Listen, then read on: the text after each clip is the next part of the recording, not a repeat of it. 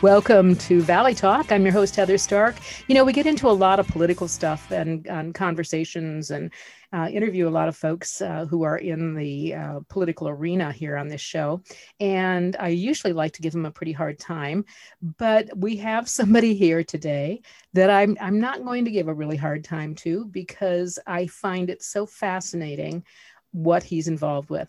Welcome, Keaton Ems. Thanks, Heather. Uh, you know, if you want to give me a hard time, that's that's just fine. I, I can take it. it is Sunday evening for us, and, and I would like to coast as much as possible. okay. Well, and and the reason that I, I prefaced it that way is is because I do usually like to uh, question and one of my things is that I do not like the typical politician answer, which is I ask you a question about what color is the sky, and you start talking about how important water is mm. and assume that that's the answer to my question. So I tend to drill right back uh, when I get that. But I'm not, uh, in our brief conversation we had before the show, I'm not getting the sense that that's what you do. You will directly answer my questions. So in that regard, you have my, my great respect. Oh. Keaton is here because he is with the Greater Idaho movement. And I'm sure most people have heard about that because in the last week or so it has gotten a, a bit of, of press. The Greater Idaho movement wants to incorporate areas in southern Washington and in Oregon. Am I correct, Keaton? Um, for the most part, I would I would say, you know, we've had we've had outreach from southeastern counties in Washington and northeastern counties from California as well.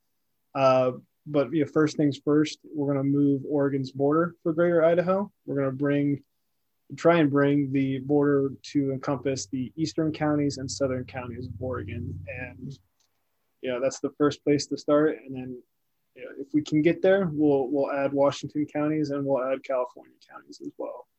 Well, that would basically mean that Idaho would have a panhandle, if you will, that would stretch west throughout most of southern Oregon all the way over to the coast. Is that right? Right. Um, northwest or if, if you like looked at Oregon as a square and uh, you took the the right half and the right bottom half, uh, those three quarters would become part of Idaho, and then the northwest corner of Oregon, which uh, geographically we know as the Willamette Valley. Uh, it's west of the Cascades and it's basically from Eugene and Lane County north up to Astoria. Uh, that would remain as Oregon. Mm-hmm. That that part of Oregon also holds 79 to 80 percent of the state's population. Really? Yes. Wow, I didn't realize that. Yeah, our our proposal with the eastern half of the state and the southern half of the state of Oregon is only about eight hundred and sixty thousand people on three quarters of the land. Hmm. Very low popula- uh, population density. Yeah, yeah, and that's a good thing. I, I you know, it, it it strikes me that you know whenever we talk about economic growth, we talk about more people, more industry, more mm-hmm. buildings, more homes. Um, and economic growth is a good thing. We all want to be able to grow economically. It's kind of like making a profit. That's not evil. I hope to do it myself one day. Um, but it has a tendency to destroy things that are already in existence when that happens. And so, if we try to incorporate that level of growth everywhere, in the first place, it's pretty much impossible because of climate, et cetera. But it also destroys a huge asset, a huge chunk of, of what we like. And I think one of the things that is so hard for these urbanized areas to understand is that there are groups of people out here who really do not like ur- urbanization. It's it's not the goal to have a high rise, um, even if it did mean you could walk away with a couple million dollars in your pocket. Um, is that the thinking here? I mean, is is it? Are you thinking that okay, if we incorporate all this, then it would be like a city incorporating a, a, a, a rural area. It's going to be places for future growth. Is that what you're thinking with the greater Idaho in, uh, in, in idea of incorporating these uh, extra lands? Uh, sure, that's a nice sentiment, and hopefully, you know, we can get some maybe economic growth from uh, different government policies in the jurisdiction that uh, Idaho would provide uh, at this point, it's it's more of a, a an ask for representation. The, these counties, these rural counties in southern and eastern Oregon, um, similar to the ideas of, of you know, what what the state of Liberty was like, they just want their voices heard. The priorities that come out of Salem uh, in the Oregon State Legislature are priorities led by politicians from Portland, Salem, and Eugene, and they put undue um, you know recourse onto the rural counties that they're, they're given they're given rules for things they they don't really have a need for. Mm-hmm. uh, and you know, to your to your point of your question of, of expanding and all that stuff there's not much to expand into. There's a lot of desert. There's a lot of uh, you know, limited resources there. But what limited resources are there they're constantly hindered from utilizing whether locking up forest land or preventing uh, use of water rights or uh, being able to build or or expand any market um, or the the price of of you know fuel uh, getting stuff to market which constantly has to be funneled into the the Portland metro area to the port of Portland mm-hmm. or to reach any sort of uh, larger broader market um, and that's that's kind of been the the the gist of it is the the cap and trade issues that have come out of Salem that would would force these communities to pay so much more um, in fuel costs and and overhead expenses for their businesses. It's just not it's not fair. Well, we're seeing that in Washington State right now. I mean, our legislature is very actively trying to increase and pass legislation that will, for the most part, have a dramatic price increase for gasoline. Um, because they're thinking, oh, okay, everybody can get a fuel efficient car or an electric car or whatever. And nobody, I, I, haven't heard anyone talking about how much gasoline a tractor uses and how much gasoline a tractor has to have. I haven't heard anybody talking about farm vehicles and the trucks to get produce to market. Um, that's just not included in any of the discussions on gas prices that I've heard. It's all about fuel efficient cars yeah. um, which tells me, okay, I guess a lot of people in Olympia are not operating traffic uh, or uh, tractors, you know. Um, but that's the mentality uh, that you're talking about, where everything has. I, I, have this thing, you know, that that saying about looking at things through rose-colored glasses. I always say we all look at things through our own colored glasses, mm-hmm. um, based on our life experiences, what we live, what we know, you know, who we know. That's how we see the world, and it doesn't occur to us that other people are different. Mm-hmm. We we always assume everybody sees things through the same glasses that we're looking at them. But if you've never been on a farm, if you've never uh, had to worry about the price of uh, you know hauling that corn into the market, or where I grew up, tomatoes you know to the market, and it, it does it just doesn't cross your mind it doesn't cross your mind and that's how i see it happening. Is that what you're talking about for yeah absolutely and and you know you'd be hard pressed to find a, a tractor that runs on on gasoline. It's usually diesel. And yeah. so uh, in oregon you know they're not just trying to raise the price of fuel gas or diesel or either one of them. They're trying to outlaw diesel entirely so um, you know I, am not sure how a lot of um, you know grain or barley or alfalfa or grass seed you know oregon's the largest grass seed producer in the country. Uh, how are we supposed to you know basically move our economy around? They want to put these restrictions on on fuel uh, uh, emissions and, and all that stuff. And it's like well the, you you want to set a standard for something that for a technology that doesn't exist. That we can't reach those goals. Not not just like you know in time but like you just it just can't be done because it doesn't exist.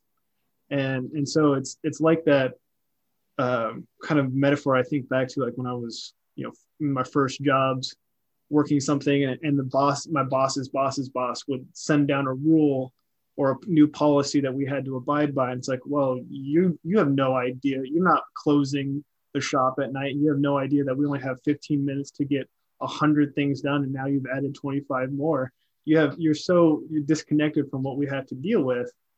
You know, why are you why are you giving them these policies that, you know, because you want them in Portland to get rid of the emissions downtown through I-5 in Portland in those neighborhoods well, we can't you know, we can't get anywhere if, if you eliminate all of our fuel. So We also saw this issue a lot um, year or so ago with, well, for several years, over water rights and mm. uh, the dams coming down and all of that. Uh, is that a, a, similar issue that you're thinking about where the representation seems to be kind of with blinders on? Yeah, I mean, there's there's a lot of uh, nuance in the in the water rights situations um, uh, between tribal lands and uh, kind of the three states that that draw power from from the dams uh, along the Columbia. Uh, I mean, there's always going to be kind of conflict around those, and and I don't have I don't have the the best answer for you know how to resolve those. Um, you know, we need we need energy. We need like we need to diversify where we get it from. I'm not you know necessarily all coal fire plants or all hyd- hydroelectric or all geothermal or all wind. Um, you know, th- there's there is a, a solution, but I don't know what it is. I don't know who knows what it is. Um, in in our movement, it's we are just trying to push forward the moving of the border first, and then you know have these negotiations about all the little quirks that and details that would go into all those transfers and stuff. Yeah. One of the things that I have heard uh, commented about the Greater or Idaho uh, uh, movement is it's just gerrymandering to a larger scale than we've ever seen before. Uh, that's kind of ironic because uh, we are already pretty gerrymandered um, uh, state. You know, the um, the Oregon State Legislature is a super majority, so Democrats control every single office. The the they control the House, the Senate, um, the Secretary of State, and the governor's office. Mm-hmm. Um, there are maybe a dozen or so uh, representatives from Eastern and, and Southern Oregon combined, uh, and we have 90 representatives statewide. So, you know, each even even in the urban areas, there's a finger from every single district reaching into Eugene, reaching into Portland, and then outwards to kind of encompass and gerrymander so that there's just barely a little bit more blue than red in each one of those districts.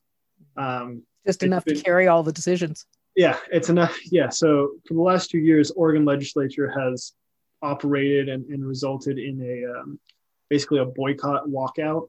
Um, we have a, a, constitutional demand for quorum for any vote to be made. So all uh, 60 uh, representatives need to be on the floor, and all 30 senators need to be on the floor for any vote to take place. And so, last two years, the Republicans have led a walkout to deny quorum, so no bills can be voted on and it, it's you know it's a big deal because the governor sends the the state troopers after them and, and they're technically breaking the law and they have to flee the state um, and that's been their only tool to to legislate. And that's that's not a sustainable policy.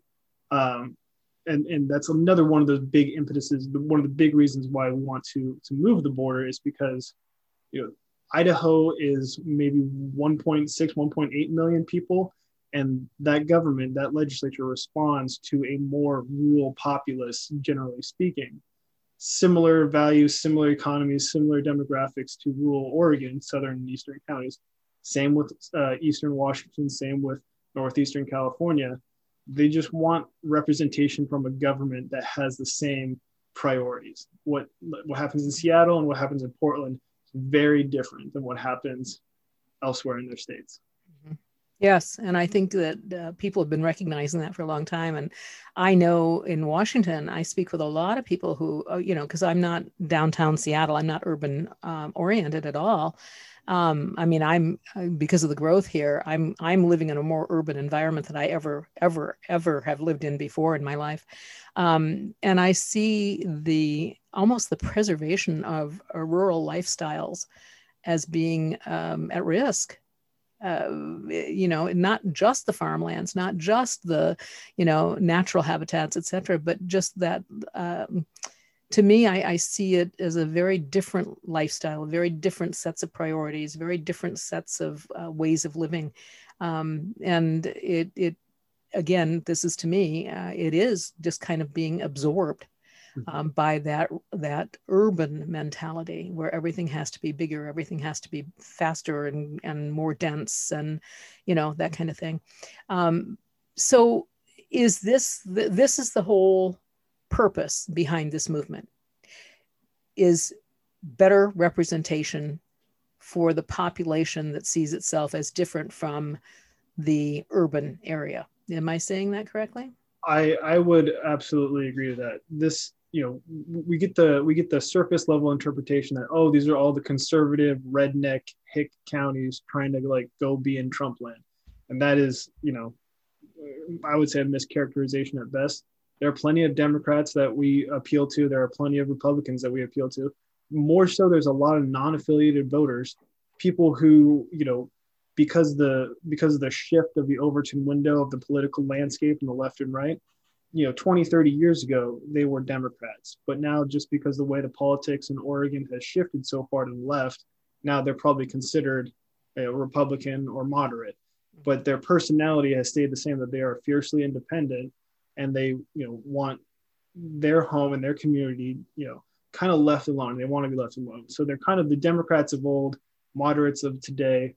Uh, and as far as you know actual registered democrats registered republicans there are plenty of Democrats in in these rural counties and you know elected uh, Democrat representatives that are kind of left out of their own caucus to to say the least. Um, you know all the pri- or all the you know victories and, and spoils of war that come from legislation out of Salem goes back to the urban centers. So even the rural Democrats and rural uh, Democrats that are elected are neglected and their their communities are are thrown by the wayside too as kind of an afterthought. Uh, and to me that's that's even more of a reason why we should do this because you know i don't blame the urban democrats the urban political leaders kate, governor kate brown and and, and uh, her administration for fulfilling that utilitarian uh, philosophy of doing the most good for the most amount of people that elected her. Like I said earlier, 860,000 people, give or take, in three quarters of the landmass, eastern and southern Oregon. That's about 3.4, 3.5 million people left over in between Portland Metro, Eugene, and Salem. That you know they're they're doing the best that they can for the most amount of people, and I respect that, and I have no problem with that. That's why we're just asking to take you know this one fifth of the population and add it to uh, a, a government that's just twice as big as us, because they deal with the similar priorities and the similar kind of legislation and, and, and policies that we need as rural Oregonians. So if this should occur, what you're saying is is that this geographic revision would basically even out rural versus urban as opposed to being urban overwhelming rural because of the numbers and the way they line up right now? Right. Yeah. So so Eastern Oregon contains the one Republican congressional delegate that Oregon sends to Congress, and that would basically become part of Idaho's delegation. Mm-hmm. Um, from Eugene to Salem to Portland, uh, that would remain you know Oregon, Northwest Oregon, new the new Oregon, and they would still be a, a state bigger in population than what we're proposing uh, would come great become Greater Idaho. Still the state of Idaho, um, but for semantic terms, we call Greater Idaho. Uh, it would be kind of left to their own devices. People who find representation and, and get what what they want. Well, I've learned a lot about this. We're going to take a break. And when we come back, I'm going to ask you even more questions. Um, mainly, who's behind this? Who are the, some of the individuals? Are there any major politicians that, that are behind this? And um, I, and I think I, I, I, can probably guess the answer to that, but I'm going to ask you anyway because I might be surprised. And uh, we're going to ask a few more questions about where this idea came from because I think I think Washington may have stimulated a little thinking along here, but I might be wrong on that too. You're listening to Valley Talk. I'm Heather Stark. With me is Keaton Ems, who is with the Greater Idaho organization, and he is also a Christmas tree farmer from Clackamas County, Oregon. We're going to talk with him uh, when we come back and uh, learn more about the Greater Idaho movement. You're listening to Valley 104.9, your station for Valley Talk and information. Join us for Northwest Phenomenon Sunday nights at 7 p.m. right here on Valley 104.9 as we cover topics from paranormal activity, conspiracy theories, and more. If you have a story you would like to share, email me, Mario at northwestphenomenon.com. We'll see you Sunday nights at 7 p.m. right here on Valley 104.9. Northwest Phenomenon.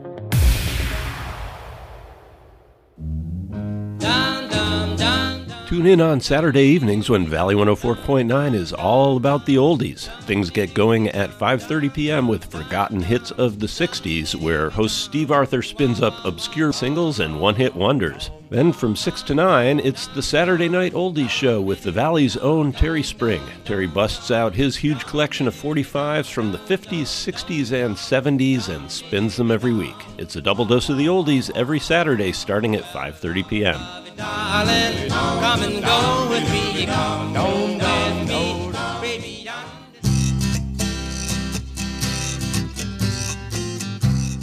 Remember to join us at 1 p.m. on Sunday for Animal Radio. Animal Radio is America's most listened to pet show.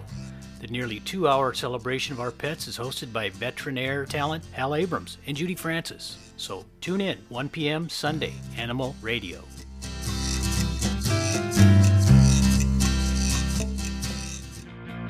Immerse yourself in the worlds of community media, sound, podcasting, and audio on Radio Survivor. Airing on Wednesday nights from 6 to 7 p.m. here on Valley 104.9 FM. Welcome back to Valley Talk. I'm your host, Heather Stark. With me is guest Keaton Ems. He is from Clackamas County, Oregon. He's a Christmas tree farmer. He's a young man, at least by my standards. And he's very uh, knowledgeable, I think, about uh, an organization called greateridaho.org.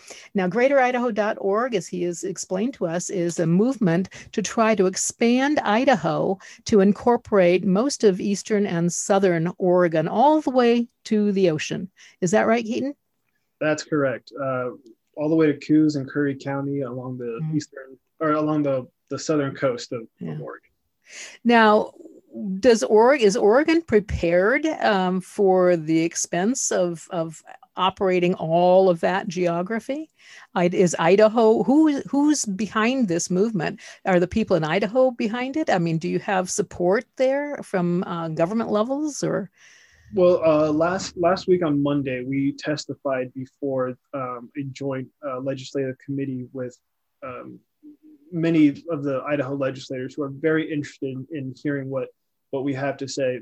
We don't have any direct, uh, you know, financial support or uh, you know government involvement from from Idaho. They have been just very curious to hear what we have to say, and, and we are in, in good talks with them. Uh, we've had public support from from current Governor uh, Brad Little. Uh, yes, Brad, uh, and he's he's uh, ex- expressed a lot of interest in having us. Um, for us internally, we we are grassroots from Oregon. Um, our our president Mike McCarter um, has you know kind of grown this and, and started these little um, brush fires, you know, metaphorically speaking, in, in all the counties, we have a, a system of county captains and, and county volunteers, uh, either collecting signatures or hosting meet and greet kind of rallies. Um, you know, we have an events page on our website where where we keep all those events posted, and um, we even have a, a former Speaker of the House, Mark Simmons, uh, in his involvement. He's from Union County, uh, former Speaker of the House in the late 90s, early two, 2000s. And he was there last Monday uh, testifying uh, before the Joint Committee, um, expressing, you know, some of the reasons why we, we want this to take place. Mm-hmm. Um, because it's not cheap. I mean, if Idaho suddenly inherited half of a state of, a, of another state, that means that now Idaho has to make sure that the roads are repaired and the buildings are maintained and the insurance is paid and the employees are paid and all that kind of stuff. So it's no small thing. It's not like just a little gift that we can hand you and look at this. This is all benefit. It comes with a cost as well. Um, have you addressed that particular issue? That is that is a that is a great question. Um, I don't think it's anything that's not uh, surmountable. It is a it is a thing that has so many details um, involved that we don't even really want to you know, expend bandwidth on or, or energy on that uh, because we're just trying to get the consensus from from the counties whether or not they want to entertain the idea or even push for us to go there. Um, I I have spoken to a, a, few county commissioners who have expressed the same question, like who's going to pay for stuff? Where is this stuff going to come from? Well, we're still going to be paying taxes. They're going to be in Idaho's uh, you know tax bracket, um, and the way that they handle the roads is probably going to just come over and, and be expressed over here. Um, I I don't have specific details on on what what you know what's the payment structure for mm-hmm. Um, Idaho to cover all those things, um, and that is a a question that we would you know have the delegation of experts um, you know when we get to the position of, of voting on a referendum and mandating uh, a delegation from Oregon and Idaho meet to move the border. Mm-hmm. Um, that is a that is a detail so far down the road. It's I mean it's on the horizon, but we're you know we're we're, we're one step at a time. Uh, you know, none of us are really paid. Uh, we're you know we're kind of reimbursed for for supplies as we have minor donors come in, but yeah, there's there's no specific details that I can provide on that. Yeah. Well, and it's early for that, but I I I was envisioning you you want to make sure you don't have a situation where you get everybody all revved up. Yeah, let's do this. We're all going to vote for it, and then Idaho Idaho goes, no, no, we can't afford this. Take it back. well, there's a there's a lot of those like like details like you know minimum wage and and there's a huge difference between uh, the the regulation and legalization of marijuana between the two states, and that's something to contend with. Uh, mm-hmm there are there are so many details um, and you know to each to each one needs to be addressed and and for people who can see the difference between you know what my you know payroll taxes will look like under idaho. You know there's a lot of you know i would rather does idaho have an income tax? They don't. Not not like oregon. Um, they have sales tax Mm-hmm. And as a as a third generation Oregonian, every time I travel to a different state, there's a minor adjustment period for me and a little frustration. Like, no, this said a dollar ninety nine. Here's two dollars. What, what what where does this other seven cents? Where's my penny? yeah, yeah, exactly. Yeah. So I I have I, I, you know it'll be an adjustment for me when when that happens. Um, but I can tell you that you know when I when I take home more uh, in my paycheck, that'll be pleasant. Um, when I'm able to, you know, build a house easier with less regulations, that'll be much nicer. Uh, with the economic opportunities that that would arise from a, a, government who wants to see the deep water port out of Coos Bay uh, built up, um, you know, a better approach to to business and maybe uh, you know bringing jobs and a better use of the natural resources that we have here uh, would would build up economies and build up communities rather than the kind of plateaued economic depression that, that exists right now under Oregon's policies. Yeah. Well, and uh, th- the thing that you were talking about about the deep water port, I mean, Idaho doesn't have any any experience with any kind of port, really. and you know, I mean, I, I can just foresee that being a huge you know i mean how do you just okay today we'll have a vote and next week you're going to be idaho. And eh, you know i, I just it just seems like an overwhelming thing. Um, I, I wouldn't I wouldn't say that this is necessarily an, an overnight kind of flash in the pan idea. We're we're very strategic about going, you know, county by county, and then also when we get to that kind of referendum of okay, the border, it, you know, we're not going to switch the light and now tomorrow we're Idaho. Um, you know, we, we've seen examples like Brexit where it was kind of this ongoing negotiation and, and kind of, you know, slow kind of progression into it. Um, I can say that a lot of Idaho business leaders, uh, legislators are kind of anxious to see what would happen with that deep water port out of Coos Bay. And there's plenty of people in Southern Oregon who would also like to see that um, uh, deep water port open up because right now everything has to funnel up through uh, the I-5 corridor and go through the port of Portland. Uh, and that's, you know, driving that stuff all the way up to the northern part of the state when you can just kind of cut across to the ocean right there. You know, it, there's, there's a lot there. of a lot of uh, interest in having that occur, mm-hmm. especially with you know the things of like the Jordan Cove project as well, mm-hmm. the liquid natural gas. I'm assuming that there would be an emphasis on um, farming and um, uh, there's a lot of national forests in that area. There's a lot of natural resources. Um, would there be an emphasis on preserving those or just utilizing them? Or how do you envision that? How does Greater or Idaho envision that? Well, we part of our proposal uh, involves uh, some protection of, of forest land a lot of the land that is in eastern and southern Oregon um, is is BLM land, Bureau of Land Management, and, and federal federal lands, federal forests. Um, there are also um, uh, reservations, tribal lands that we want to make sure that they have uh, a stake and interest at the table for all this. You know, we are we are people that are the actual stewards that live among these natural resources and take care of them and maintain them.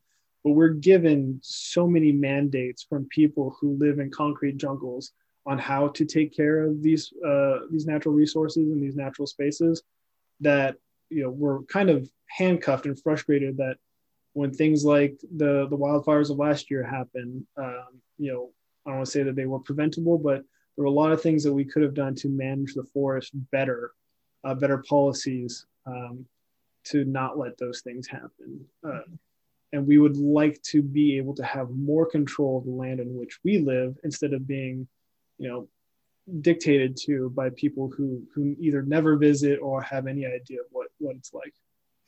One of the articles that I read that talked about greateridaho.org referred to someone saying that in Oregon, everybody assumes that all of the life and activity and the living is done around Portland area, but that they own the rest of the state for their playground. Yes. Have you heard that before? Yes, that was um, our our um, honorable Senator Ron Wyden in a Jefferson County town hall saying that they won't he will never give up eastern oregon for for greater idaho uh, because you know effectively this is his recreational place this mm-hmm. is where uh, you know oregons love to hang out and visit and ah. play mm-hmm. um, you know beyond what you know the that kind of means to the people that live there it, it's not well received uh, and it was ironic because he spoke in a jefferson county town hall which is one of the two counties that have already voted to approve um, our measure for for their county commissioners to take up the idea. Boy, talk about misreading the room. Right, um, and he's also uh, a senator that that carried maybe two of these counties in Eastern Oregon. Mm-hmm. Um, in Oregon, you can be elected to governor with only three of the counties in the state. Um, case in point, our current uh, governor. She's probably, I think she's only had Clackamas, Multnomah, and Washington County are the counties that that she carried for her election. That's all you need to win in the state. Because those, of the population. Those are the population centers, right? Or which, Lane County. Yeah, which means that those three urban counties are the ones that get the representation. Right, and they also have the the most uh, state representatives and state senators per capita. Yeah. We used to have a situation where counties sent um, senators, uh, but then it changed to uh, for every two House representatives that are based on population, there's the mm-hmm. upper chamber that that rules over those two yeah. um, House representative districts with a Senate district. So we used to have a better representation there, but now it's all gone by by population. You know, it's what you're describing always makes me nervous when people talk about getting rid of. Usually, it's I, I didn't hear it so much after this election, but certainly after the the last election, there was a big brouhaha about oh, we have to get rid of this electoral college, and I'm going, but wait a minute, that electoral college serves a purpose, and if you got rid of it, it would be on the national level exactly what you just described on a state level. Um, it would just be based on who the population centers electing somebody. Um, so I don't know. That's that's my little my little personal screed. You mentioned that um, there are tribal lands in there. Have you approached the the tribes to see how they? I mean, obviously they're independent nations, but where they reside, you know, what what surrounds them is of great importance to them. So, have you approached the tribal lands and uh, leadership? I, I, can say that I've reached out to them. I am waiting for a response, um, and I will continue to reach out to them. Uh, we have we've obviously received criticism, like you know, on Twitter and comments on articles about that, and that's definitely not the case. We want to, you know, make sure every stakeholder, every interested party, because this is this is a collaborative movement. This is a coalition. These are people who at the end of the day, no matter what their party or affiliation or or whatever kind of thing they are, they're rural Oregonians and they have that rural spirit in common and need that rural spirit represented represented in uh, a state legislature. So I have reached out to uh, Umatilla and Warm Springs. Um, I've even reached out to Nez Perce in, in Idaho just to to get their comment on it. Um, there's no Is reason. It, did they make a comment, the Nez Perce? No, I haven't. I haven't heard back. Um, you know, my my days are filled with reaching out to everybody and anything under the sun in these parts, and mm-hmm. um, you know, there's obviously a lot of stuff going on where negotiations are happening currently in Salem for the session that exists you know, currently going on right now.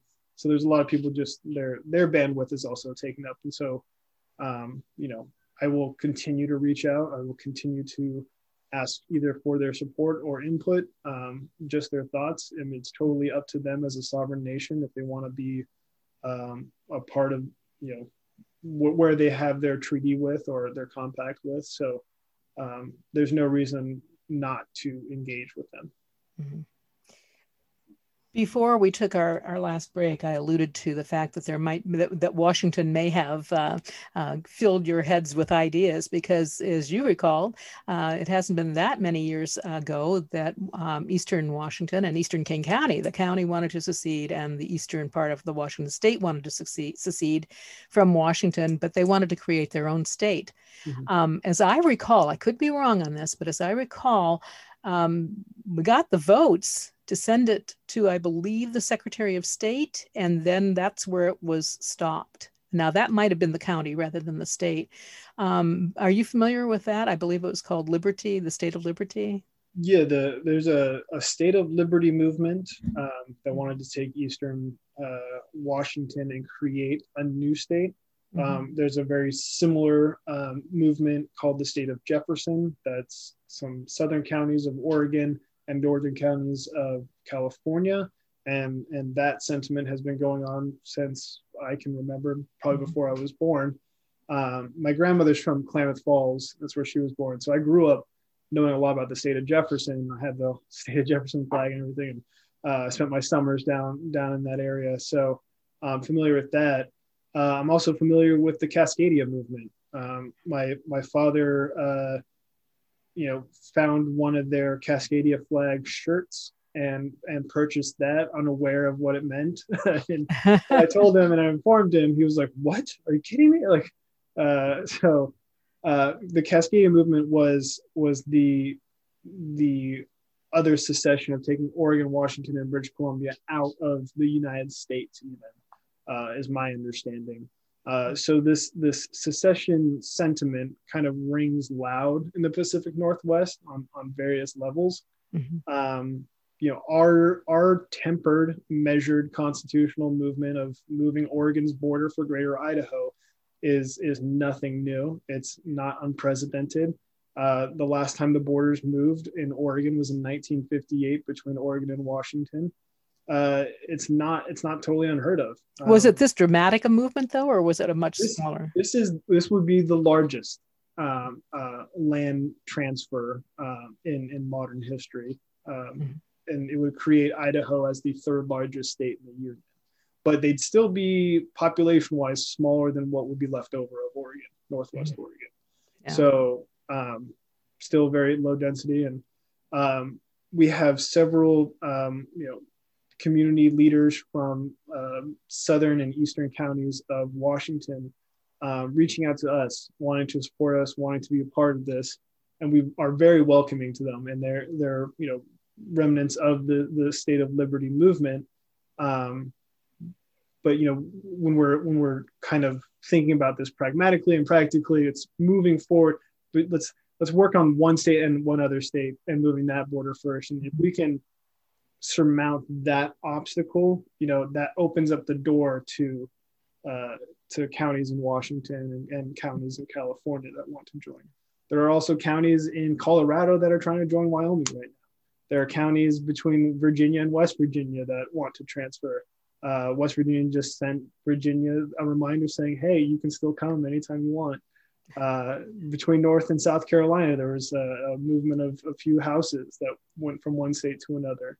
Yeah. I want to say a dozen or so, but mm it's not it's not unheard of but the the movement of or the creation of a, a, new state like the state of liberty or the state of jefferson or cascadia that is that is a whole nother ball of wax mm-hmm. we have uh, you know congress right now washington d.c has hr 51 which would make statehood um, out of washington d.c and if you support that sentiment um, and you know I, at the end of the day i'm all about states rights if you support that sentiment, you're going to walk past our movement by miles. We're not trying to add two new senators and a new representative. You know, we're not as extreme or as radical or as robust as creating a new state. We are a very tempered movement of just representation with a, a different state legislature. We're going to have to take another break, but I still have lots of questions. So I'm Heather Stark. I'm your host on Valley Talk, and with me is Keaton Ems talking about the Greater Idaho movement. And we're going to wrap up that discussion after this break. You're listening to Valley 104.9, your station for Valley Talk and information. Join us for our weekly paranormal radio show, Northwest Phenomenon, each Sundays at 7 p.m. Have a story you'd like to share? Call our Northwest Phenom hotline 24 7 775 990 5151, or you can email me on my website, onairmario.com. All calls and emails are confidential. Listen on demand, subscribe to our podcast, iTunes, Spotify, Stitcher, Google Play. Search Northwest Phenomenon. We'll see you Sunday at 7 p.m. right here on Valley 104.9. Welcome back to Valley Talk. I'm Heather Stark with you, having a wonderful discussion with Keaton Ems. Keaton is uh, from Clackamas County, Oregon. He's a Christmas tree grower, and he is also um, a, a, very knowledgeable and active member of the Greater Idaho Movement. Um, the Greater Idaho Movement seeks to add probably about half of Oregon, the southern half, and the eastern half, to Idaho and move that.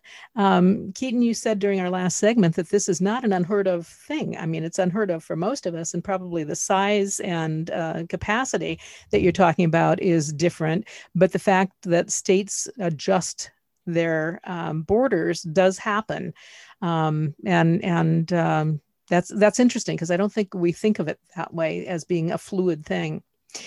When you are approaching this, when you're talking to people about this, you, what's the likelihood that, that this is going to happen? That um, that's that's the question of the day. I, I love that one. Um, it is it is without a doubt a long shot, um, but we won't know if we don't try. Yeah, that's really what it comes down to. It's an alternative option. It's a kind of a, a, a second choice for the rural Oregonians of southern and, and eastern Oregon. Um, you know, to have it like you know to ha- be able to walk away from Salem with like a another you know deal to go by because it's you know for so long that they're they're just completely ignored and left you know from the table of negotiation in Salem for any sort of policies and and distributions of resources and all that stuff. Um, that this is this just gives kind of you know a hope not a false hope but very active. Um, you know, if we if we do it right, if we go through the motions and we play our cards right and um, are methodical about it, we will keep going. Our our process uh, is election by election. You know, getting counties and and building momentum. We've overcome the inertia. We've got two counties approved. We have five counties voting on May 18th, and we have maybe seven or ten counties voting with the ability to vote again in November. Uh, so when counties vote on this, you just how do you do that? What's the procedure for that? You just put together some sort of petition and you get it on the ballot. Exactly. Yep. In Oregon, we have a um, a citizen's right to to start a petition. So we only need to collect enough signatures um, of you know a certain percent. Either I, I can never remember. It's like two, six, or eight percent of the sign of the registered voters of the last gubernatorial race. Uh, so if you think about it, some of these counties are 1,500 people, 7,000 people, and you know even a smaller number than that are the registered voters. So to get something on the ballot, you only need two, three, four hundred signatures. Mm-hmm. Uh, so we we go through the legal process of approaching the clerk, drafting up the the proposal, um, and what our measure does now it just compels the county commissioners to meet twice a year and discuss the like the the idea of moving Oregon's border. So it's kind of a a, a litmus test to see how you know approved these these counties are. And as we get kind of contiguous um, you know movement all across the the state, uh, we will then you know introduce legislation um, through you know our supported representatives and and people who um, you know want this to to happen and, and get it either voted in the in the House or put it to the to the people statewide. Hmm. It seems to me that even if it is a long shot that this actually would occur, um, basically you're, you're, putting your guns on the table. You know what I'm saying? Um, you're kind of saying, look at folks, you know, look, this is an issue. This is something that's serious. It's something that we take seriously. And even if this doesn't happen, this is something that could happen. Yeah. That, so that's, a, is that's it, a great that's a great metaphor. The guns on the table. I mean, these are definitely people who um, uphold their their Second Amendment rights, um, and they're also people who respect law and order. These are people that that you know not only like their guns but need them because they live in in areas that it takes you know hours for for law enforcement to respond. They're so dispersed that they're they're ruggedly independent and uh, you know their their guns are important to them. And, and, Portland is trying to, and Salem is trying to kind of take away all aspects of the Second Amendment. Well, I was speaking more figuratively, I guess. Yeah, but, but then and then also we are going about a very peaceful process. This is absolutely constitutional, democratic. You know, we're not burning down any uh, courthouses or or stores or or cities. You know, we're talking to people. We're getting them to sign petitions and uh, going about it, you know, in, in the most respectful way. Mm-hmm. Interesting analogy. Yeah. yeah. Um, so I guess what I'm asking with my my analogy is, in my mind, I'm thinking maybe the Greater Idaho movement is more of a, "Hey, folks, we're here. Pay attention to us" movement. Absolutely, that that would be kind of the contingency of it there's a lot of you know you can if you don't support the whole move you can at least support the idea that we're giving ourselves a second option to negotiate with strength mm-hmm. uh, when we when we approach Salem with our needs. Um, there there are people you know in in Oregon you know in Eastern Oregon to get to the capital of Idaho is a 50 minute drive. To get to the capital of their own state in Oregon, it's an eight and a half hour drive. Mm-hmm. To get to um, you know a store, you know, it, it's a it's a kind of a day trip kind of thing. So, you know, we, we just we're here to get you know representation with a government who understands that sort of lifestyle, mm-hmm. and that's what we believe Boise would provide us. Yeah. And I think that, you know, again, based from my experience, I think that's a really legitimate thing. Um, I know I'm pretty vocal about the fact that I get ticked off that every decision made in our state seems to be geared towards Seattle.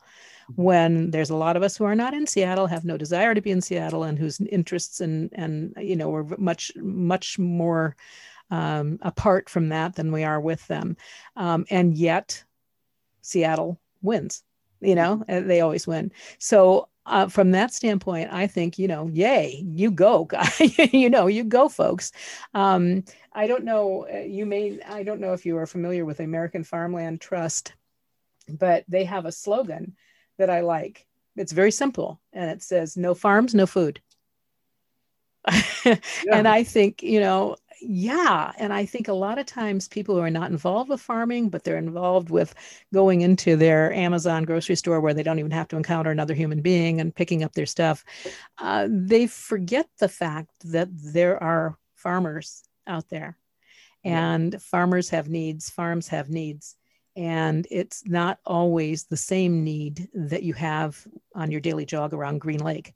Mm-hmm. Um, so, uh, you know, this kind of a movement thrills me, quite honestly, because if for nothing else, it, it brings attention to the fact that, you know, other lifestyles, other geographic areas need to be um, paid attention to. Absolutely. So that's my particular prejudice. I have a question though. Uh, you know, okay, so you're going to get the county petitions and you're going to get those things signed. And what if everybody goes, yes, sign us up for Idaho tomorrow? Yeah. Then what? Uh, uh, we have we have multiple multiple routes. There's a lot that can happen. We can, uh, you know, and you know, implore the governor to start a commission. We can, um, you know, push our our representatives that live in these areas whose constituents have vocalized that they want this to happen. Ask them to introduce this as a bill uh, to committee and have it voted on. It it really comes down to if we make enough noise and if there's a will, there's a way um, you know, there's nothing stopping me from going to Portland and uh, you know starting a petition statewide to kick out these counties. That's that you know there's there's that option. Mm-hmm. There's uh, well, okay, let's stop there because if that were the case, now if I'm sitting in uh, the governor's mansion or anywhere on the governor's grounds or wherever in Portland, Mm-hmm. And I see petitions coming up asking me to kick out three or four counties, maybe five counties. My first question is, what does that mean to me? And usually the second question is, what does that mean to me economically? Mm-hmm. So, is that something realistic? Do you feel that the um, bulk of the population in those urban areas would answer that question of, it doesn't mean anything to me, so they can go? Uh, or would they say, well, the, ah, that's uh, uh that I'm going to lose my my trip to the the national forest if they do that, and I won't have that. I, I mean, it's still it's still America, and they can still come visit. The forest is still going to be there if they want to visit. Uh, you know, sometimes I, you know, uh, I hate myself, and I'll go and read the Twitter comments or uh, Facebook, you know, uh, commentary about it, and uh, you know, a lot of I feel like a lot of what I I read is like good riddance, let them go, why not? But there's also you know people you know who live in the urban that are like, yeah, why why would we want to keep them? They're, what what what good are they for us? Um, oh, okay. So I mean, in in some sense, you know, as much as they you know probably post that with some sort of animosity or or uh, beguileness towards me, mm-hmm. or the movement, I should say. Um, you know, I, I, that's okay. I mean, that's fine. Uh, there's also the like, no, we can't let you go. Like, we own you. Like, if you go, you're going to destroy the environment. You're going to, uh, you know, you know, burn burn it all down and and you know pollute everything. Or there's the the like, oh yeah, like that'll ever happen kind of mentality, or the things that'll never hundred for never happen for a thousand dollars. It's just you know, it, it's it, it is a very laughable movement, you know, at first at first glance, but you know, it is something that as we build more momentum, people are starting to take more seriously, and as we get more uh, more along with it, people the you know the haters are going to hate, and we'll we'll get the backlash and people who say no, this should never happen. But at least it, it kind of like drums up that there's a lot of disgruntled citizens out here that are unheard. Mm-hmm. Yeah and and honestly i've got you've got at least me rooting for you. I mean i'm rooting for it i really am. I, yeah. I i to me i see that urban rural divide as so so significant in both of our states. Um, so i'm i'm rooting for it. I think it's time you know rural areas and and the less than urban areas mm-hmm. receive as much attention resources and uh, consideration mm-hmm. as the urban areas you know as a matter of fact i quite have my knickers in a knot over it you know? Yeah. well, so, i mean this isn't this isn't uh, necessarily a republican or democrat issue. This is a this is a, a representation issue for the priorities that these communities need. And yes. whether they're democrat or republican uh, they have the commonality of the the rural rugged independent uh, geographically distinct and isolated areas that they live in. And that's really what binds us together. And if it's so important for Oregon to keep us, you know, uh, folded into them, then, you know, you need to listen to us. You need to, you know, mm-hmm. offer us uh, uh, better options than what we're getting currently. Yeah. Very interesting. So, whether it's um, a, a, movement that will, in fact, create a new Idaho, or whether it's a movement that will, in fact, hopefully create new attitudes with the decision makers, um, I'm all for it. I think it's a great idea. I think it's a grand idea. I wish you all the luck in the world. What timing are we talking about? You said that, that some elections would be uh, obviously you start at the county level, uh, mm-hmm. uh, you vote, and then you mentioned that the next step would be to get the two governors together. Um, but are the feds, do they have something to say about this? And what kind of timing are we talking about? Is this something where six years from now I'm still going to be interviewing you and I'll be, you know, bent over my soup with my cane in hand and seeing how the greater Idaho movement's going? You know, there, uh, I, I, hope we can still talk maybe about something else. Yeah, six years from now.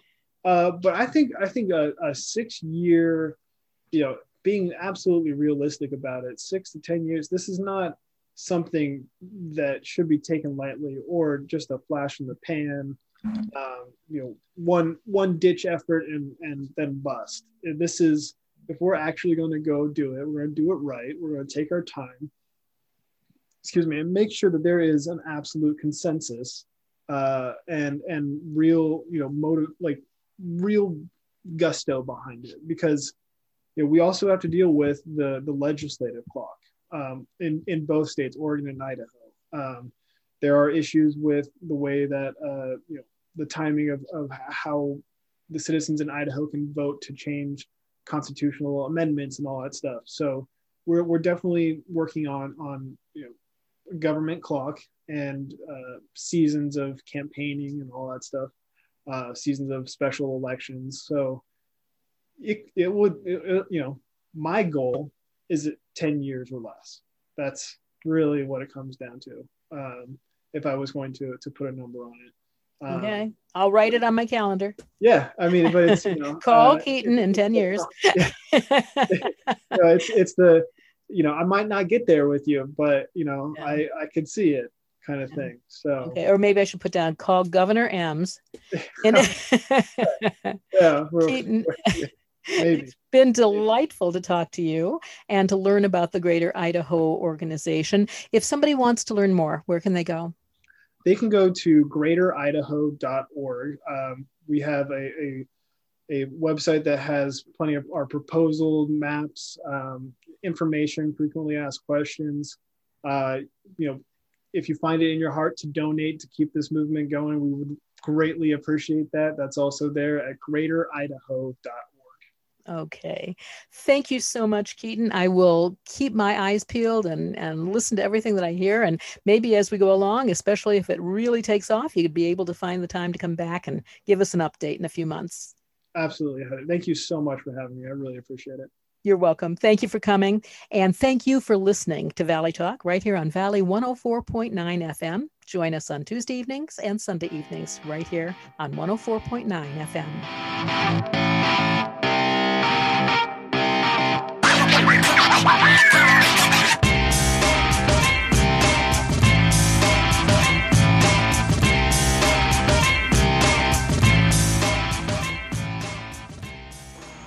Don't you love everybody in your community? the coyotes and the rattlesnakes, the ravens and the vultures, and whatever strange apparitions haunt the night. If you like your tales served up weird, tune in every Sunday night at 8 p.m. for a double shot of Desert Oracle Radio, right here on Valley 104.9. Desert Oracle Radio, the voice of the desert.